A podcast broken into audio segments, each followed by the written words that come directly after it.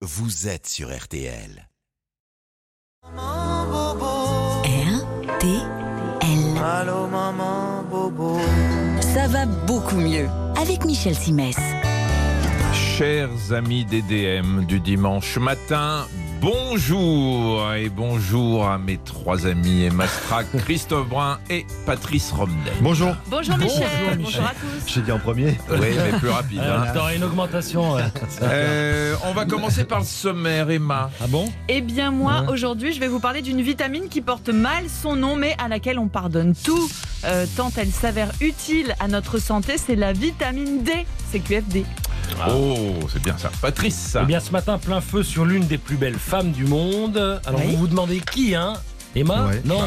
Un indice. C'est moche. Euh, James Bond Ouais, Girl. Le problème, c'est qu'il y en a eu beaucoup. Hein. Eh ouais, vous reconnaissez la musique, donc Bien James sûr. Bond, Ouais. c'est une James Bond girl. Elle donne la réplique à Pierce Brosnan dans le 20e James Bond. Meurt un autre jour. Elle est afro-américaine. Il s'agit de. Halle Berry. Halle Berry, oui, elle rayonne, elle a l'air en pleine forme. Eh bien, détrompez-vous, elle traîne un sale diabète depuis plus de 30 ans. Coach Cricri. Je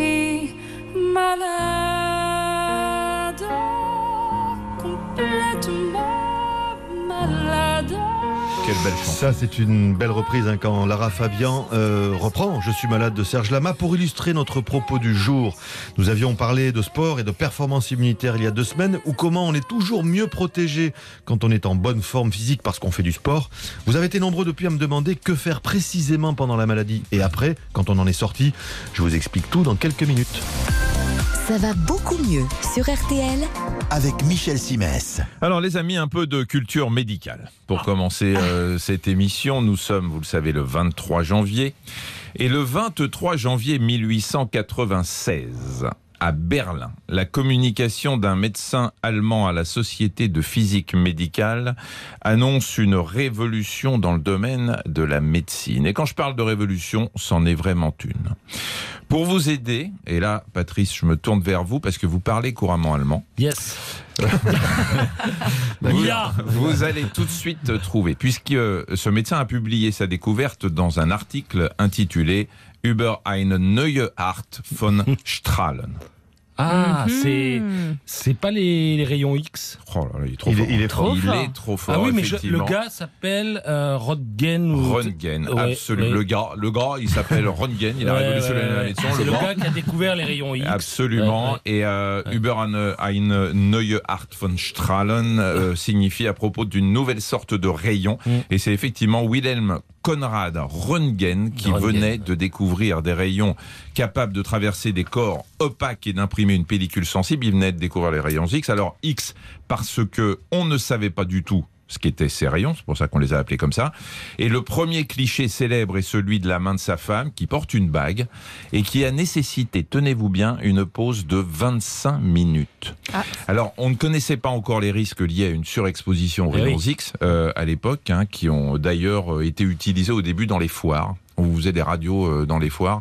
Alors, je ne sais pas ce qu'il y a eu comme conséquence, parce qu'on sait que les rayons X, quand même, euh, c'est pas bon du Mm. tout. Ça peut brûler et puis ça peut entraîner euh, des cancers.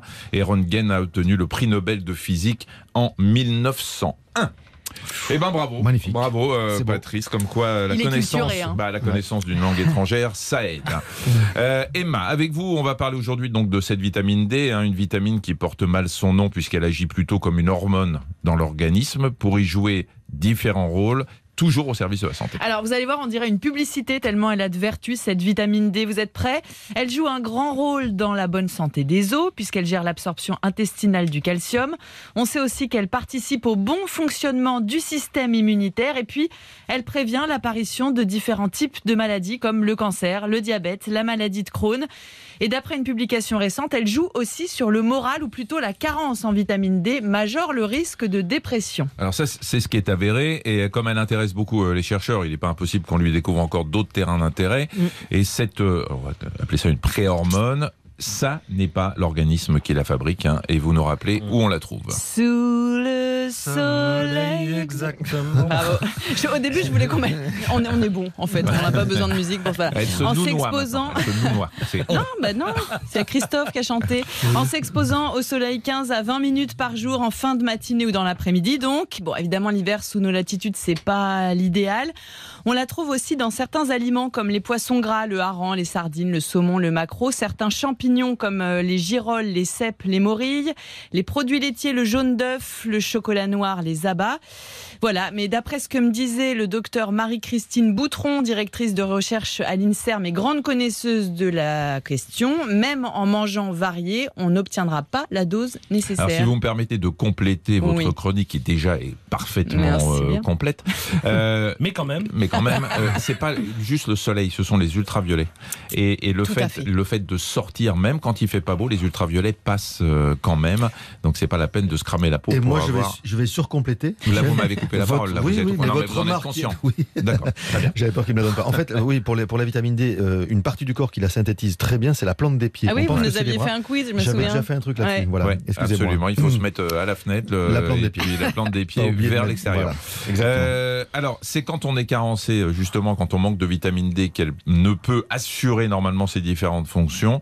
Et c'est là que la santé trinque. Bah oui, en gros, trop de vitamine D, ce serait toxique, et trop peu, ça ne permet pas au système de fonctionner correctement. Non, mais on peut faire un, un dosage pour savoir où on en est ou pas? Alors oui, c'est possible, mais depuis quelques années, le dosage de la vitamine D n'est plus remboursé par la Sécu, à part dans quelques cas bien précis, comme la suspicion de rachitisme, la transplantation rénale, la chirurgie bariatrique et certaines pathologies osseuses. En dehors de ça, donc, il n'est pas remboursé, ce qui ne vous empêche pas euh, d'en faire un au labo. Ça coûte une douzaine d'euros, mais je vais vous faire gagner du temps. Le docteur Boutron me disait que quasiment toute la population est carencée, surtout en hiver, et selon elle, toute la population devrait donc être complémentée. Alors jusqu'ici, il n'y a que les bébés qui euh, bénéficient d'une complémentation. Euh, Après deux ans, normalement, c'est fini.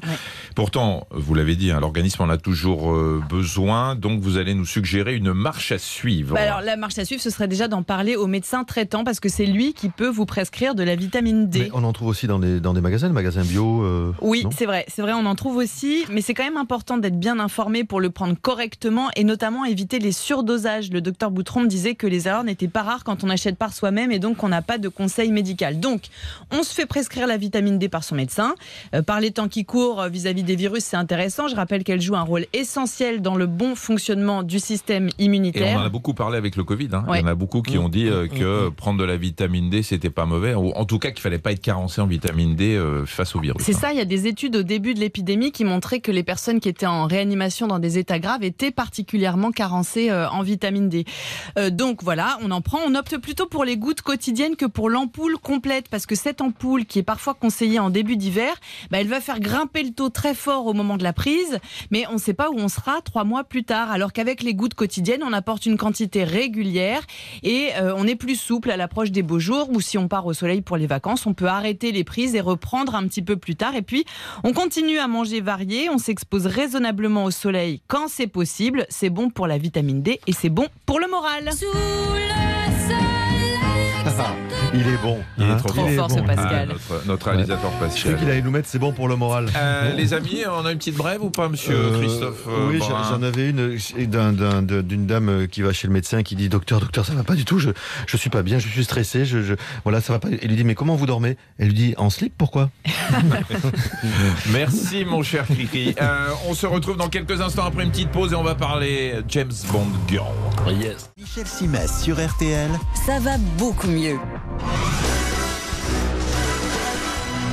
Ah, on va parler donc d'une James Bond Girl, Patrice, ce matin. Euh, alors, je sais pas comment on dit, Al ou Al ou Halle Berry? Moi je dis Halle Berry. Halle Berry. Ah, le Berry. Et- et- Héroïne. Oui, c'est une belle région, Non, non, non, Christophe. pas ça, Oui. Vous ça. savez comment elle s'appelle dans James Bond? Non. Parce qu'en connaissant, elle s'appelle Jinx. J-I-N-X. Voilà, Eh ben voilà, on va parler de, donc de Jingsbury, héroïne de Meurt un autre jour. C'était quand déjà, Euh, Patrice ça, c'est le- un film qui est sorti en 2002, mais elle n'a pas fait que ça. hein. Elle a été aussi Oscar de la meilleure actrice. D'ailleurs, en 2002 déjà, mais pour un autre film, À l'ombre de la haine. Elle a été Miss Ohio, première dauphine de Miss États-Unis, quatrième dauphine de Miss Monde. Et tout ça malgré un diabète qui lui pourrit la vie et l'oblige à beaucoup de prudence au quotidien. Et qu'elle a découvert par hasard. hein. Oui, elle a 23 ans, elle participe à un show télévisé et puis soudain, le malaise, elle s'évanouit et tarde à se réveiller. La petite sieste va durer une semaine, à Le Berry étant tout simplement plongé dans un coma diabétique. Voilà, alors chez euh, les personnes diabétiques, il y a deux, deux formes de, de diabète. hein, mais en gros, le pancréas ne produit pas assez d'insuline ou euh, l'insuline n'est pas assez efficace pour transformer le sucre en énergie, d'où un excès de sucre dans le sang qui peut déboucher sur tout un tas de désordres dans l'organisme. Les statistiques sont là. hein. Le risque de développer une maladie cardiaque est cinq fois supérieur chez une personne diabétique que chez une personne qui ne l'est pas. Si on laisse filer les choses, il y a risque d'amputation, il y a aussi risque de cécité. Et tout ça, les médecins le disent à Aloberry, qui comprend qu'elle va donc devoir s'injecter de l'insuline pendant toute sa vie et surtout changer son mode de vie. Ouais, changer de mode de vie pour un diabétique, ça commence par le régime alimentaire. Plus de viande rouge, très peu de fruits, car les fruits regorgent de sucre rapide. À la place, Aloberry découvre d'autres saveurs, hein, celles des légumes frais, du poisson, des pâtes ou du poulet. Ce changement impératif de mode de vie passe aussi par le sport et la chasse au stress, car tout ça influe sur le niveau de sucre dans le sang. Et puis il y a aussi euh, des gestes quotidiens, hein, des rituels euh, auxquels doivent se plier tous les diabétiques. Aloberry mesure régulièrement son niveau de sucre dans le sang. Elle fait un petit prélèvement de sang, en général en piquant l'un de ses doigts. Euh, elle met ça dans une petite machine et en fonction du résultat, elle s'injecte de l'insuline ou pas. Euh, L'idée, c'est que ce niveau de sang ne fasse pas du yo-yo et qu'il soit régulé. Euh, ce qui est bien avec Aloberry, c'est qu'elle n'a jamais caché cet aspect de sa vie et qu'aujourd'hui, elle met à profit sa notoriété pour inciter au dépistage précoce, notamment dans son pays où le diabète touche autour de 25 millions de personnes.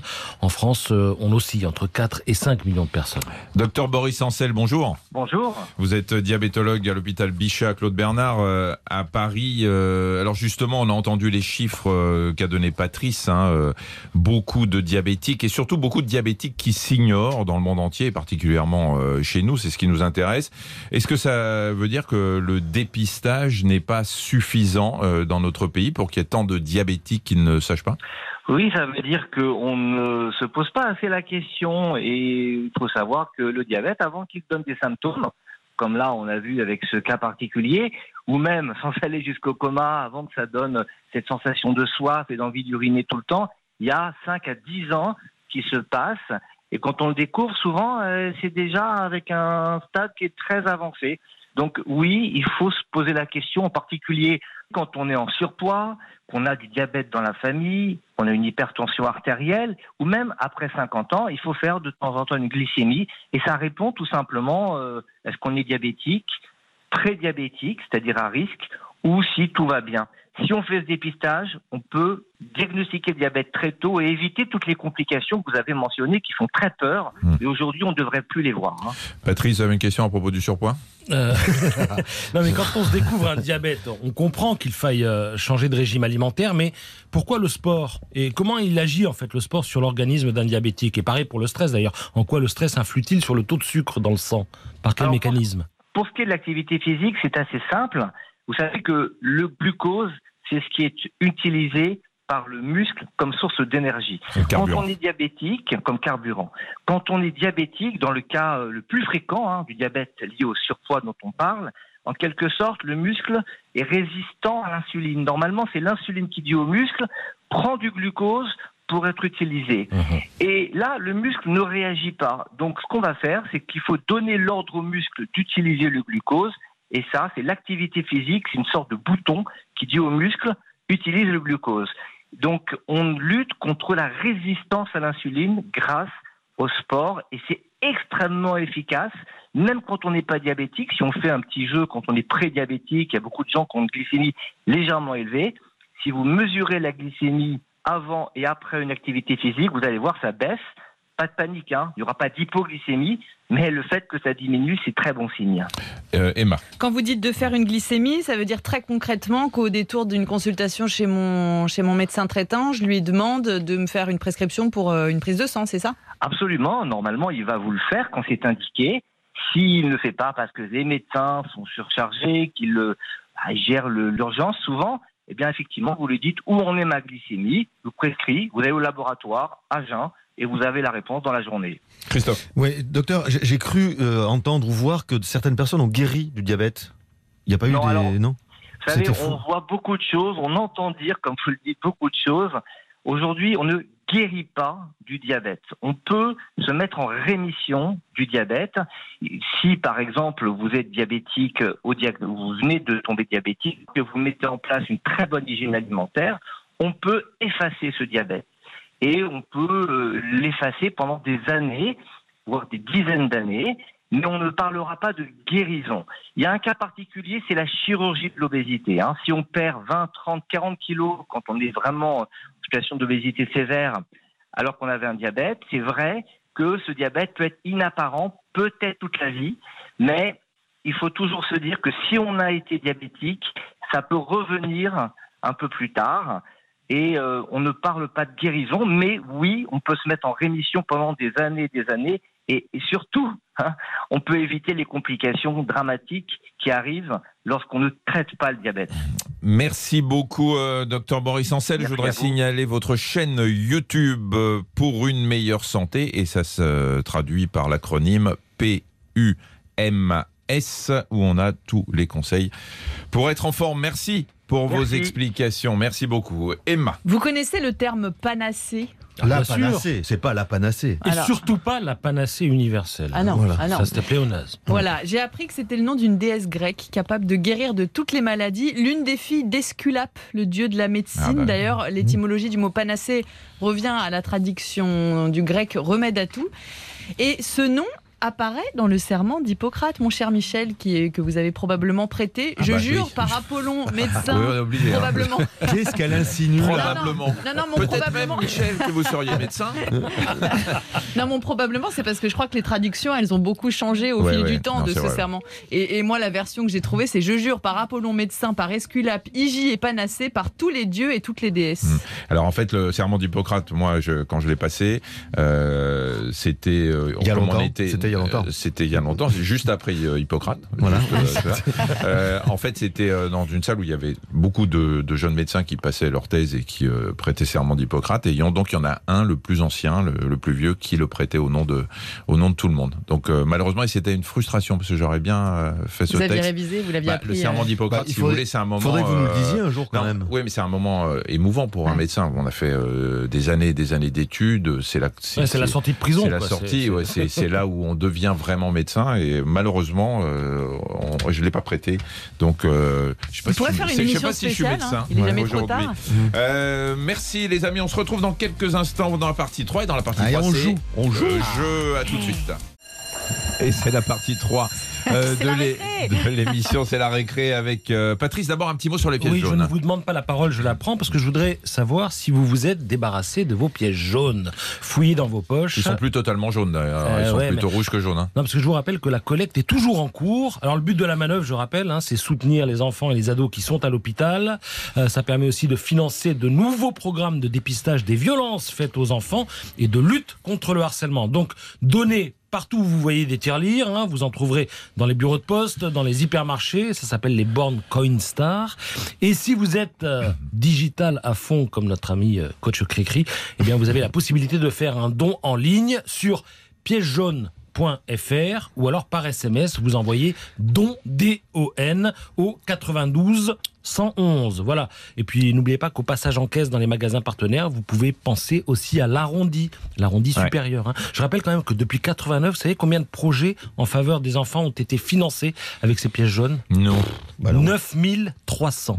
Ah oui. 9300 projets en un peu plus de 30 ans. Voilà, pour leur santé, leur bien-être, leur accompagnement quand ils sont malades. Et en plus, cette année, c'est parrainé par... Didier Didier Deschamps, Deschamps. Voilà. Notre idole. La dèche. Alors je complète que dit Patrice. Hein, je corrige plutôt, on ne dit pas J'ai digital. pas été complet? Non, non, non, on dit pas Ah bon digital, parce que digital en français, je suis pas digital, je suis numérique, alors que digital, c'est en anglais qui signifie le numérique. Sorry. D'accord? Voilà. Euh, Il parle allemand, il peut pas parler euh, On peut toutes pas les langues parler, non on peut plus. pas parler espagnol. Euh, c'est le jeu. Ah non, Ah. avant le jeu, avant le Vamos jeu. a jugar. Ça regarde, mais avant le jeu, on va parler de notre partenariat avec l'excellent magazine Dr Good qui est en kiosque, le nouveau numéro, avec euh, en une euh, mon ordonnance anti-arthrose. Et à l'intérieur, vous allez aussi, si vous avez des problèmes de sommeil, euh, avoir un, des tests sur les applications ou sur tout un tas de choses euh, censés vous aider à mieux dormir, euh, des applis, des simulateurs, etc. Euh, un banc d'essai euh, sur toutes ces applications pour bien dormir, c'est donc Dr Good qui est en kiosque actuellement. Et nous allons prendre en ligne Catherine. Bonjour. Bonjour Catherine. Bonjour, bonjour à tous. Vous êtes, Bonjour, Catherine. Vous Bonjour, êtes, Bonjour. vous êtes directrice d'hôtel. Tout à fait, à Vitré, dans une superbe ville à côté de, en Bretagne. Ah, Vitré, c'est près de Rennes, ça, ouais. Oui, alors il va nous donner voilà. le numéro du Numéro département. de- Ah, L'île-et-Vilaine, L'île-et-Vilaine, 35. 35, Ouais. voilà. 35, Ça lui fait du bien, ça lui fait du bien. Euh, tout- tout- toutes les semaines, il a besoin de nous donner le numéro d'immatriculation dès que euh, on a quelqu'un. Alors, Catherine, euh, vous allez jouer avec nous aujourd'hui. Euh, alors, c'est marrant parce que vous êtes directrice d'hôtel dans une région euh, tellement belle, mais vous allez pouvoir Merci. partir un petit peu plus vers le sud si vous gagnez, puisque vous avez un séjour de deux nuits pour deux avec deux soins d'hydrothérapie par personne à l'hôtel Relais et Château 5 étoiles, Thalasso Spa de l'île de la Lagune à Mmh. Saint-Cyprien. Ah, c'est pas mal, Euh, quand ça, même. c'est beau. Sympa, hein Ça, c'est vraiment un C'est- très beau cadeau. Merci, Madame Ah, CL, quand je vais l'avoir gagné. Attendez, 66, attendez, attendez. 66, C'est 66 oui, dans les Pyrénées-Orientales sur une île privée. Comme disent, les, absolument- comme disent les Perpignanais, 6 x 6 Perpignan. 6 x 6 Perpignan. Très bien, euh, Christophe. Donc on va essayer de jouer quand même. Et 6 x 7, Adriana, 42. C'est bien, c'est comme ça je me fâche avec elle. Je vous remercie. Allons-y, Michel. Catherine. Voici, vous connaissez euh, le- la règle du jeu, euh, une histoire, trois versions, une seule est bonne. Très bien. Il ne vous a pas échappé, Catherine, qu'il est désormais interdit pour cause de pandémie et jusqu'au 16 février de manger dans les trains. Parce que pour manger, il faut enlever le masque que vous êtes censé conserver sur le visage pendant toute la durée de votre voyage. Je ne sais pas si c'est le cas, mais il n'est pas impossible que cette décision ait été inspirée par le passager d'un vol de la United Airlines qui, il y a quelques semaines, a tenu à faire savoir qu'il trouvait effectivement absurde de demander aux gens de porter un masque tout en les autorisant à l'enlever pour boire et manger. Mais comment s'y est-il pris pour faire passer son message Coach Cricri? Alors, Catherine, il est tout simplement monté à bord de l'avion avec un string rouge sur le visage.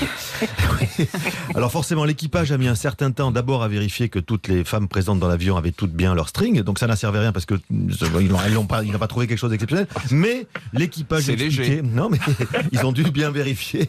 Ça fait partie du truc. Ils ont dû expliquer que ce n'était pas réglementaire et ça lui a permis de déballer sa théorie avant d'être débarqué de l'appareil. Et comme la scène a été filmée, évidemment, ça a fait du buzz sur tous les réseaux sociaux. Vous imaginez Très bien. Comment voulez-vous que, Que- Catherine vous croit quand vous racontez qu'ils vont euh, Eh, Catherine me vérifier les croit- strings Catherine me croit toujours. Ouais. Voilà. Ça, c'est un détail qu'a rajouté Christophe qui ne figurait pas initialement Tout dans à la fait. version. hein. Alors Mais que bon. sa vraie version, elle était plus crédible. Eh oui. Voire, euh, voire, voire très bonne. crédible. Bon. crédible. C'est comment planter un jeu, Christophe. Mais c'est pas grave. Alors moi, ma version, Patrice. ce qui est vrai en fait dans ce que dit Christophe, c'est que la scène a été filmée. Mais en vérité, le passager est arrivé sans masque, avec une dizaine de sandwichs, deux bouteilles de soda sous le bras. Il a expliqué qu'il allait manger pendant toute la durée du vol. Il y a trois heures de vol entre New York et Los Angeles. Et qu'en conséquence, il n'avait pas besoin de masque. Et bien sûr, il s'est fait virer de l'avion. Très bien. Troisième Ouais, ouais, ouais. euh, version, celle d'Emma. Alors, ce qui est avéré dans ce que disent les garçons, c'est que la scène a été filmée. Pour le reste, le passager a embarqué avec un masque qui était troué au niveau de la bouche. Et quand on lui a demandé des explications, il a dit que le trou avait été fait bah, pour laisser passer de la nourriture, justement. Mais ça n'a pas convaincu l'équipage qui l'a mis dehors. Ah bon Euh, Catherine, attention, attention. Ne nous précipitons pas. Réfléchissez, Non, non. Catherine, parce que. je, je euh, réfléchis. Pas Ouais, facile. Hein. Réfléchissez, réfléchissez parce que euh, c'est parfois ce qui paraît le plus farfelu qui est euh, le plus juste. Je voudrais pas vous orienter, Euh, mais, mais, euh, voilà, il faut essayer d'e- d'en éliminer un et puis on vous dira si c'est le bon. Moi, j'éliminerai le deuxième déjà, les, le casse-croûte et le soda. Très bien, Bon. vous avez raison. Donc il vous reste une chance sur deux de gagner ce séjour à Ah là là là là, Saint-Cyprien. vous mettez la pression, Michel. Là, il y a- ouais. Il y a, il y a- il y a Alors, quoi alors. en fait? Il y a- il y, a une version farfelue, hein, le string, Le et, rouge. une version, euh, je Un fais un trou, euh, voilà, un peu Mais plus sage. impossible n'est pas si messe. Ouais, et en même temps, pre- presque, presque trop sage. C'est presque Emma, trop sage la pour phrase être de la semaine. Bah, ça paraît tellement facile le, le trou dans le Ouais, masque. Mais voilà, c'est ça. Ouais, c'est c'est- tellement évident que je vais prendre le string. Ouais, oh bah, dis donc alors. Quelle perspicacité Alors, Catherine. hein. Ah, moi, j'aurais pas trouvé. hein. On vous doit quelques explications, Catherine. Alors, je, je m'y mets. Alors, il Oui, est je veux vrai- bien. alors, il est vraiment monté à bord avec un string rouge sur le visage. Le soir même, il était à la télé américaine pour s'expliquer. Il a quand même eu le culot de se comparer à Rosa Parks, rien que, Bah, rien ça. hein. Voilà. L'icône Oui, oui, afro-américaine de la lutte pour les droits civiques aux États-Unis, qui, elle, est restée dans l'histoire pour avoir refusé de céder son siège à un blanc dans un bus. C'était en 1955. Et cet épisode avait marqué tout le monde, évidemment. Voilà. Eh bien, écoutez, Catherine, vous allez partir pour un Oui, séjour de plaisir. deux nuits pour deux, avec deux soins d'hydrothérapie par personne à l'hôtel Relais et Château 5 étoiles, Talasso, Oh. Spa Ah, le rêve, le de l'île de la Lagune à Saint-Cyprien dans les Pyrénées-Orientales. Eh bien, vous avez beaucoup de chance, mais vous l'avez mérité parce que Ouais. c'était très vraiment- difficile et on ne vous a pas orienté, on ne vous a pas aidé. C'est juste toujours. votre perspicacité et on est fiers. ça. On est fiers quand même d'avoir des auditeurs d'RTL aussi balèzes. Oui, Mais il, il- Emma il s'est emballé quand même, Christophe, le coup de la vérification du string de toutes les passagères. Ça, ça pas partie Non, ça, s'appelle un fantasme. Ça s'appelle un fantasme. Mais arrêtez. C'est qu'il aurait voulu être Stewart. Voilà. Ah, on, Catherine, on va tout savoir. avec Catherine, merci beaucoup et bravo et éclatez-vous pendant merci ce, ce séjour. Merci. Dans un instant, euh, nous allons euh, revenir avec euh, coach Cricri et nous euh, allons parler du Covid euh, et de l'intérêt ou pas de faire du sport après l'avoir. Ça va beaucoup mieux sur RTL Avec Michel Simès. Alors Christophe, euh, on est toujours en pleine épidémie et il y a une question qui revient euh, régulièrement. Euh, Est-ce que quand on a eu le Covid euh, ou qu'on est positif ou qu'on l'a eu il n'y a pas longtemps, il faut ou pas reprendre euh, le sport? Alors d'abord, quand on, alors on prend les choses dans l'ordre. hein. Quand on est déclaré positif, un seul mot. Prudence, c'est peut dire que ce virus euh, nous fait tourner en bourrique hein, depuis deux ans. Il nous réserve toujours quelque chose. Ici, un nouvel effet secondaire, là, un nouveau variant. Donc, pendant les quelques jours qui précèdent le test qui vous apportera l'assurance que vous êtes de nouveau négatif, vous ne bougez pas, vous suivez les recommandations de votre médecin, vous essayez de gérer au mieux vos symptômes, quels qu'ils soient, et vous attendez que ça passe. Alors effectivement, j'ai lu une interview euh, que vous m'avez fait passer, hein, celle que Jean-Bernard Fabre, qui est docteur en sciences du sport, avait donnée aux Parisiens euh, il y a quelques jours. Il dit pas l'inverse, il a raison. Il y a ensuite euh, le post-Covid. Oui, et comme dirait Patrice, poste du latin après, derrière, donc hein, c'est pour ce qui se passe après. hein. Euh, C'est- ouais, ouais, mais euh, moi, moi, j'ai eu le Covid, Oui. hein, et comme vous le savez, je suis un grand sportif, notamment tous les dimanches, je fais beaucoup de vélo. Mhm. Bah, quand j'ai repris le vélo, waouh, Exactement. essoufflé, quoi. Ouais, ouais, L'impression de. Eh ben justement, Là où je faisais Patrice. euh, 50 Alors- bornes, au bout de 25, j'en pouvais plus. Alors que, alors vous n'avez pas eu de problème respiratoire non, et pulmonaire bah, juste pendant toussé le, pendant 4 jours, euh, fortement, certes, mais ouais, on sent la a. fatigue. ouais. La fatigue. Tout à fait. Alors vous me faites une transition géniale. Après le Covid, on peut reprendre, Patrice, mais tout doucement. Alors par exemple la course, hein, si vous courez, le vélo, comme vous, euh, sans faire d'efforts intenses. Un moyen de mesurer ça, vous ne devez jamais être au-delà de 70% de votre FCM, votre SM. Vous savez ce que c'est que la FCM Fréquence. Cardiaque euh, maximale. voilà. Bravo, c'est très bien. Jean-Bernard Fabre, dont vous parlez, Michel. Mais euh, rappelez-nous explique- comment on la calcule. Ouais, je- là tout de suite, c'est 220 moins l'âge Moins- normalement. Moins l'âge et plus 10%. je Oui, à peine. voilà. Ça dépend si vous êtes sportif ou pas. Mais grosso modo, c'est 220 moins l'âge. Donc, Jean-Bernard Fabre, Michel, dont vous parliez tout à l'heure, euh, il explique aussi que sans symptômes, on peut reprendre progressivement, mais qu'il faut écouter son corps. En gros, si vous ressentez quelque chose de bizarre, vous consultez avant de tarder. hein, Et puis, et, hein. puis, et puis en amont, avant votre reprise, hein, vous demandez à votre médecin de ce qu'il en pense quand même. J'insiste parce que euh, vous n'embêterez jamais votre médecin avec ce type de questions. Il saura vous répondre et vous donner le bon conseil. Et un autre bon conseil, reprenez vos activités sportives d'avant, mais pas là où vous les avez laissées. Je veux dire par là que si vous êtes par exemple un coureur à pied, vous vous relancez, mais sur des tout petits 4 ou 5 km, tout en douceur. Déjà pas mal. Et, et, bah oui, mais c'est pas quand on va pas vite, c'est pas c'est pas c'est pas terrible. Et vous n'élevez pas la durée et l'intensité sans avoir multiplié les séances. À ce moment de votre reprise, hein, vous sortez donc de la maladie. Mieux vaut courir 30 minutes trois fois dans la semaine qu'une seule fois 90. Euh, c'est ce nombre de séances courtes qui sera l'indicateur pour savoir si vous pouvez progressivement toujours remettre un peu la gomme. Alors, je me rappelle aussi que Jean-Bernard Fabre explique qu'est-ce qu'il faut faire quand on sent qu'on est facilement essoufflé après le Covid, un Alors, peu comme Patrice. Exactement. Alors ce symptôme du Covid qui peut aller jusqu'à cette sensation d'oppression hein, au niveau de la poitrine est d'ailleurs euh, désormais classique, tout comme la fatigue. Et le docteur Fabre conseille de faire des tests de capacité physique avant la reprise, hein, notamment des tests de capacité respiratoire. Alors, rassurez-vous, après le Covid, vous ne serez pas les seuls à ressentir une augmentation du niveau de fatigue et ou, Patrice, des essoufflements qui peuvent survenir plus, plus rapidement pardon, euh, à l'effort. Même les sportifs de haut niveau hein, rapportent ces symptômes lors de leur reprise après le Covid. C'est tout à fait normal. Vos capacités reviendront petit à petit. Dans l'intervalle, je le répète, écoutez votre corps, reposez-vous, baissez d'un ou deux crans vos niveaux de performance habituels et vous verrez, tout rentrera dans l'ordre et vous retrouverez vos sensations. et il faut se rassurer euh, parce que euh, cette fatigue, elle peut bien sûr être due euh, chez certains à des problèmes pulmonaires qui sont liés à l'infection directement, mais n'oubliez pas qu'après une infection et même après la vaccination, on stimule votre système immunitaire qui doit énormément travailler pour fabriquer euh, les anticorps, pour vous débarrasser euh, du virus ou pour mettre en place l'immunité grâce euh, à la vaccination et que tout ça, ça épuise euh, l'organisme et que c'est aussi pour ça euh, qu'il peut être euh, fatigué. Tout à fait. Christophe. Ouais, non, je rappelle qu'on retrouve notre chronique sur notre partenaire de site internet du point, lepoint.fr. Voilà. Emma, une petite brève. Un petit quiz, Ah, façon ah, question pour un champion. Vous êtes suis prêt. prêts? Pascal Top, je suis un médecin. Enfin, c'est ce que je dis. Et d'ailleurs, je propose des traitements. Je suis rémunéré pour ça. En réalité, j'ai jamais eu un quelconque diplôme, mais je sais me montrer convaincant Raoult. face à des patients plutôt naïfs. je pense par exemple que lorsque le médecin fait rire Un son charlatan malade, c'est le meilleur signe du monde. Et moi, j'en fais rire du monde à mon Ah, époque, où la non médecine repose largement sur des saignées et lavements parfaitement inefficaces. Molière. C'est au XVIIe Ah, siècle. médecin malgré je lui. vous dis tout. Je suis un personnage de fiction et mon père est auteur. Il est mort sur scène en incarnant le rôle d'un malade, justement. Je suis, Molière. je suis Sganarelle. Jean-Baptiste. Oui, enfin, Je suis le personnage, en effet, imaginé par Molière dans Le médecin malgré lui. Alors attention, hein. Ah. Molière n'est pas mort sur scène. Ah, Hein Comment ça à l'époque, C'est un scoop il- Non, non, non, non, mais il, il est mort dans la soirée après avoir joué. Parce qu'à l'époque, on jouait l'après-midi, on ne jouait pas le soir, parce que le soir c'était dangereux, les gens ne sortaient pas. Donc on jouait l'après-midi, il, a- il a dû rentrer chez lui vers euh, un truc genre euh, l'équivalent de 18h, et c'est dans la soirée, aux alentours de genre 22h, euh, qu'il est mort. Mais c'est vrai que ça fait tellement bien de dire qu'il est mort sur scène, parce qu'on on rêve tous, en fait, de mourir dans ce studio, par C'est exemple. Dalida qui avait chanté oh ça. là Voilà. là, cette chanson. Elle est belle cette chanson. hein. Ça n'a rien à voir avec Molière, mais Oui, c'est on, a les- on a la culture qu'on peut. hein. Ouais. Euh, une petite Encore brève un encore quiz ou pas? Oui, Oui, non, allez. mais Une petite question encore? Ouais. Bah, Vas-y, vas-y. Non, vas-y. Non, ça, ça me fait plaisir. Non, je regrette. Alors j'ai j'ai une dame qui arrive chez le médecin, elle est toute chafouine, elle est pas bien, etc. Ce médecin lui dit mais qu'est-ce qui se passe? Vous avez l'air d'a- d'avoir un moral euh, euh, dans les chaussettes. Elle dit oh là là, j'en ai marre de ce proctologue sanitaire. Mal, ça me fait penser au proctologue, au, prot- au proctologue du Tour de France, vous savez, l'étape qui précède le vrai départ. Exactement. Euh,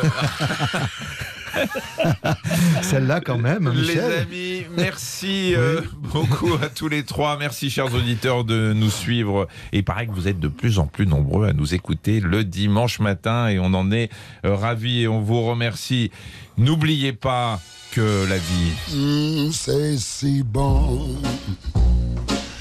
Lovers say that in France, when they thrill to romance, it means that it's so good. Louis Armstrong. Oh, c'est si bon. La vie c'est si bon et on est tellement heureux d'être avec vous tous les dimanches matins à 9h15 qu'on vous retrouvera la semaine prochaine. Salut les amis. Bon dimanche. Salut à tous. Salut Michel